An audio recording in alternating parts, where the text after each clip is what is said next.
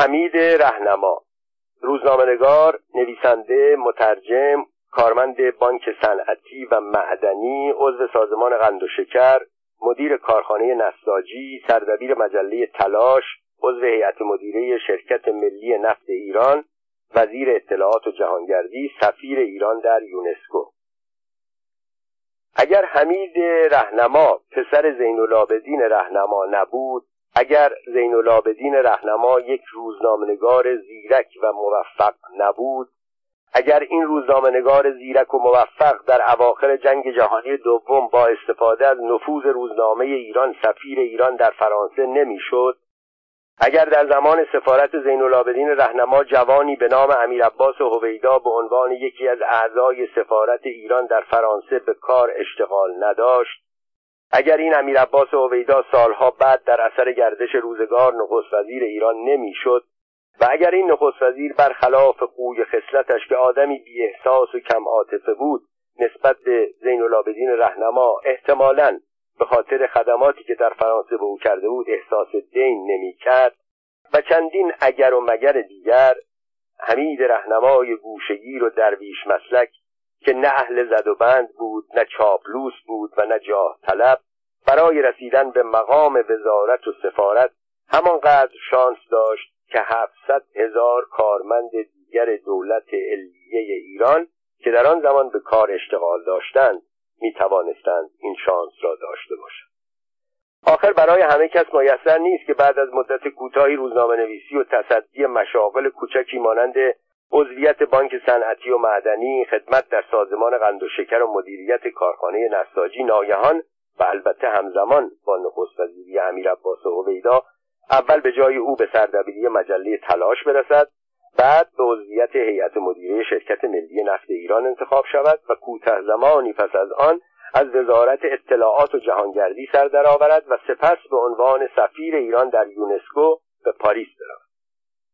اما حمید رهنما پسر زین العابدین رهنما بود. زین العابدین رهنما یکی از روزنامه‌نگاران موفق زمان خودش بود و چون پس از چند سال تصدی مشاغل مهم اداری و وکالت مجلس و بعد کاری و تبعید تجربه آموخته و از فن و فوت کارهای سیاسی آگاهی پیدا کرده بود به موقع از نردبان روزنامه ایران برای رسیدن به مقام سفارت استفاده کرد و یکسره از تهران به بیروت و پاریس پرواز کرد و از غذا همانطور که گفتیم زمانی سفیر ایران در فرانسه شد که امیر عباس و هویدا نامی هم در سفارت ایران در فرانسه کار می‌کرد و به علتی که ما از آن آگاه نیستیم و رهنما هم هرگز سخنی از آن به نیاورد به این کارمند جز خدمتهایی کرد که در آن زمان بعضی از روزنامه های ایران به نقل از خبرگزاری ها درباره ماجرای قاچاق مواد مخدر که بعضی از کارکنان سفارت ایران در پاریس در آن دست داشتند مطالبی نوشتند و در مطبوعات آن زمان ایران هم منعکس شد. امیر عباس وقتی به نخست وزیری رسید از خود حق شناسی نشان داد و چون برای زین العابدین کهنسال کاری از دستش بر نمی آمد و مجید رهنما هم خودش بلد بود گلیمش را از آب بیرون بکشد حمید رهنما را که همیشه آرزویش داشتن شغل بی سری بود تا با دوستانی که از ادب و فرهنگ فرانسه آگاهی داشته باشند بنشیند و درباره آلبر کامو و اوژن یونسکو و رمبو بودلر و آخرین کتاب ها آخرین شعرها آخرین داستان ها آخرین نمایشنامه ها و آخرین نمایشگاه های فرانسه صحبت کند از عالم رؤیایی خودش بیرون کشید. اول او را به شرکت نفت برد و بعد به وزارت اطلاعات و جهانگردی منصوب کرد. به این ترتیب بود که حمید رهنما ولد زین العابدین رهنما در تاریخ 22 شهریور ماه 1350 در پنجاه و یک سالگی به وزارت رسید. در حالی که برادر کوچکتر او مجید رهنما در چهل و یک سالگی سفیر و در چهل و سه سالگی وزیر شده بود. حمید رهنما که تا این حد زندگانیش با پدر پیوند خورده بود چیزهایی را هم از پدرش زین العابدین رهنما گرفته بود. ولی در مواردی هم نقطه مقابل پدر بود. او قد کوتاه صورت بزرگ و استخوانبندی درشت را از پدر گرفته بود. در مقابل زیرکی فراوان شور و شر و تحرک و جاه طلبی را از او به ارث نبرده بود. عشق به ادبیات و مطالعه را از پدرش نویسنده کتابهای معروف پیامبر و زندگانی امام حسین آموخته بود. ولی از نصر روان و شیرین او بهره نبرده بود. نگارش مجموعه داستان شقو و تعلیف کتاب علل پیشرفت ژاپن نشان داد که هنوز باید خیلی بخواند و خیلی بنویسد تا به پدر پیر خود برسد. در آن زمان رسم بود. وقتی وزیر جدیدی برای وزارت اطلاعات و جهانگردی انتخاب می‌شد مدیران جراید برای بار نخست به منظور معارفه دست جمعی به دیدار او می‌رفتند و درباره مسائل و مشکلات مطبوعات و برنامه های دولت به صورت کلی صحبت می‌کردند.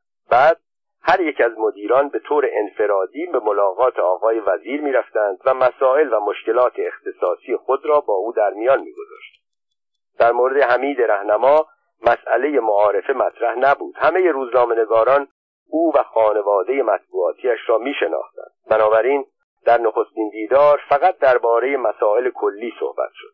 انتصاب او به وزارت با آن ملایمت ذاتی که آرام کار می‌کرد آرام راه می‌رفت و آرام صحبت می‌کرد روزنامه نویس ها را نه امیدوار ساخت نه ناامید کرد.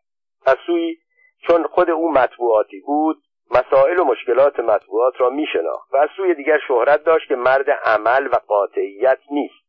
بنابراین باید صبر می‌کردیم و در انتظار آینده می نشست.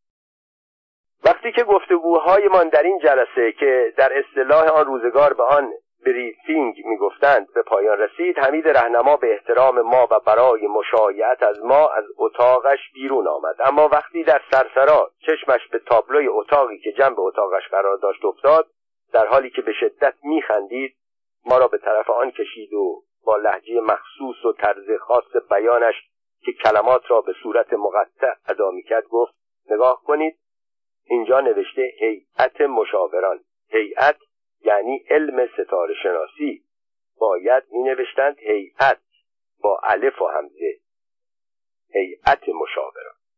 وقتی وزارتخانه ای که باید به ادب و فرهنگ کشور نظارت داشته باشد چون این اشتباهی مرتکب شود از دیگران چه توقعی می توانیم داشته باشیم حرفش را تصدیق کردیم و از توجه این وزیر ادب دوست و دقتی که درباره جزئیات از خود نشان می‌داد اظهار خوشبختی کرد.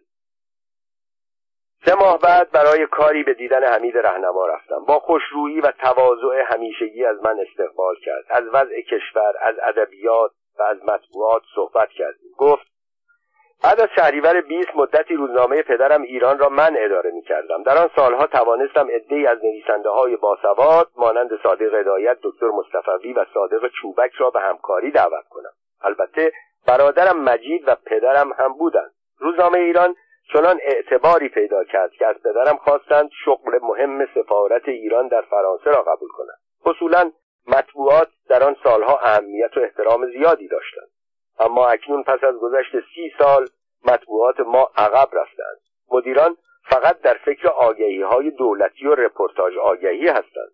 خبرنگاران هم میکوشند برای تأمین زندگی خود یک شغل دولتی دست پا کنند و هر دو گروه کارشان این شده که صفحات روزنامه ها و مجله ها را با مطالب سطحی و رپورتاج آگهی پر کنند.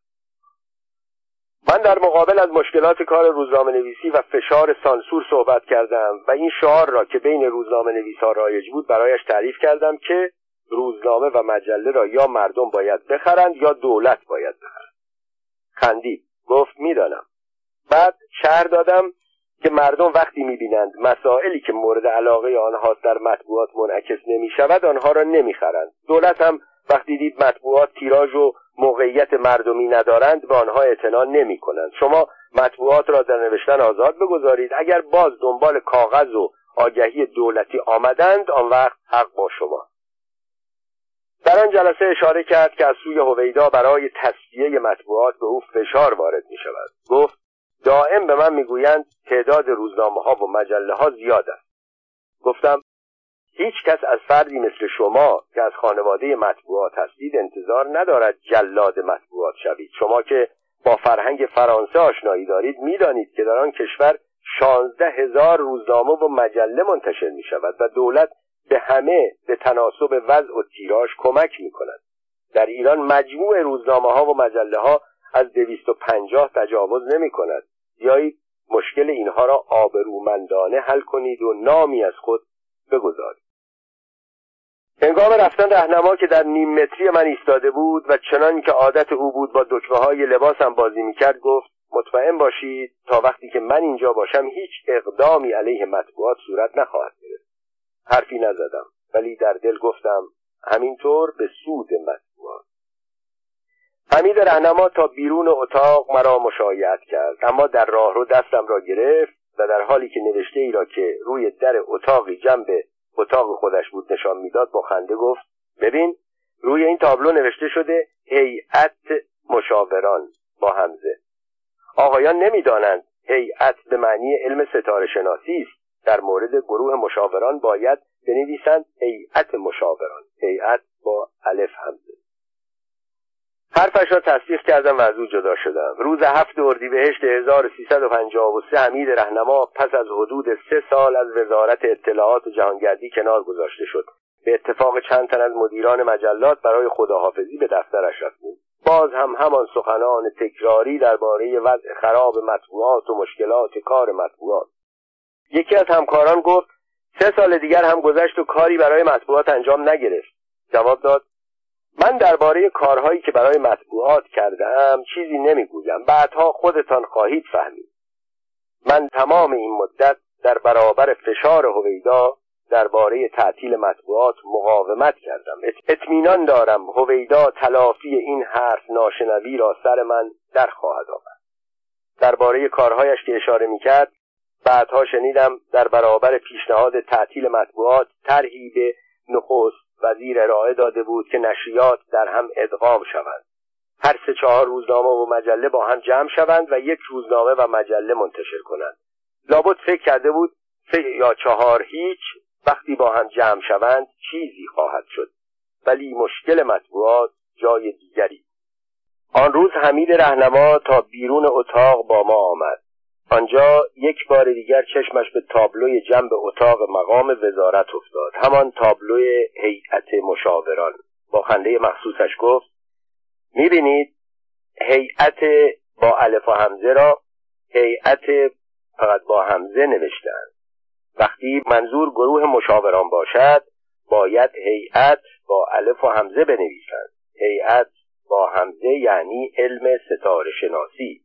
خوب است که من از اینجا می‌روم و مشاهده این چیزها مرا ناراحت نخواهد چندی قبل از آن حمید رهنما ظاهرا به توصیه شاه کتابی درباره ژاپن تلاش و پشتکار مردم ژاپن و عواملی که باعث ترقی ژاپن شده بود ترجمه کرده بود. او هر وقت ما را می‌دید توصیه می‌کرد نکاتی از این کتاب را در نشریات خود نقل کنیم تا طرز تفکر و کار و کوشش ژاپنی در ایران رواج پیدا کند. می گفت اگر ما می‌خواهیم ترقی کنیم باید مانند ژاپنی ها قانع صبور و مهمتر از همه مرد کار و عمل باشیم نه فقط حرف و ادعا.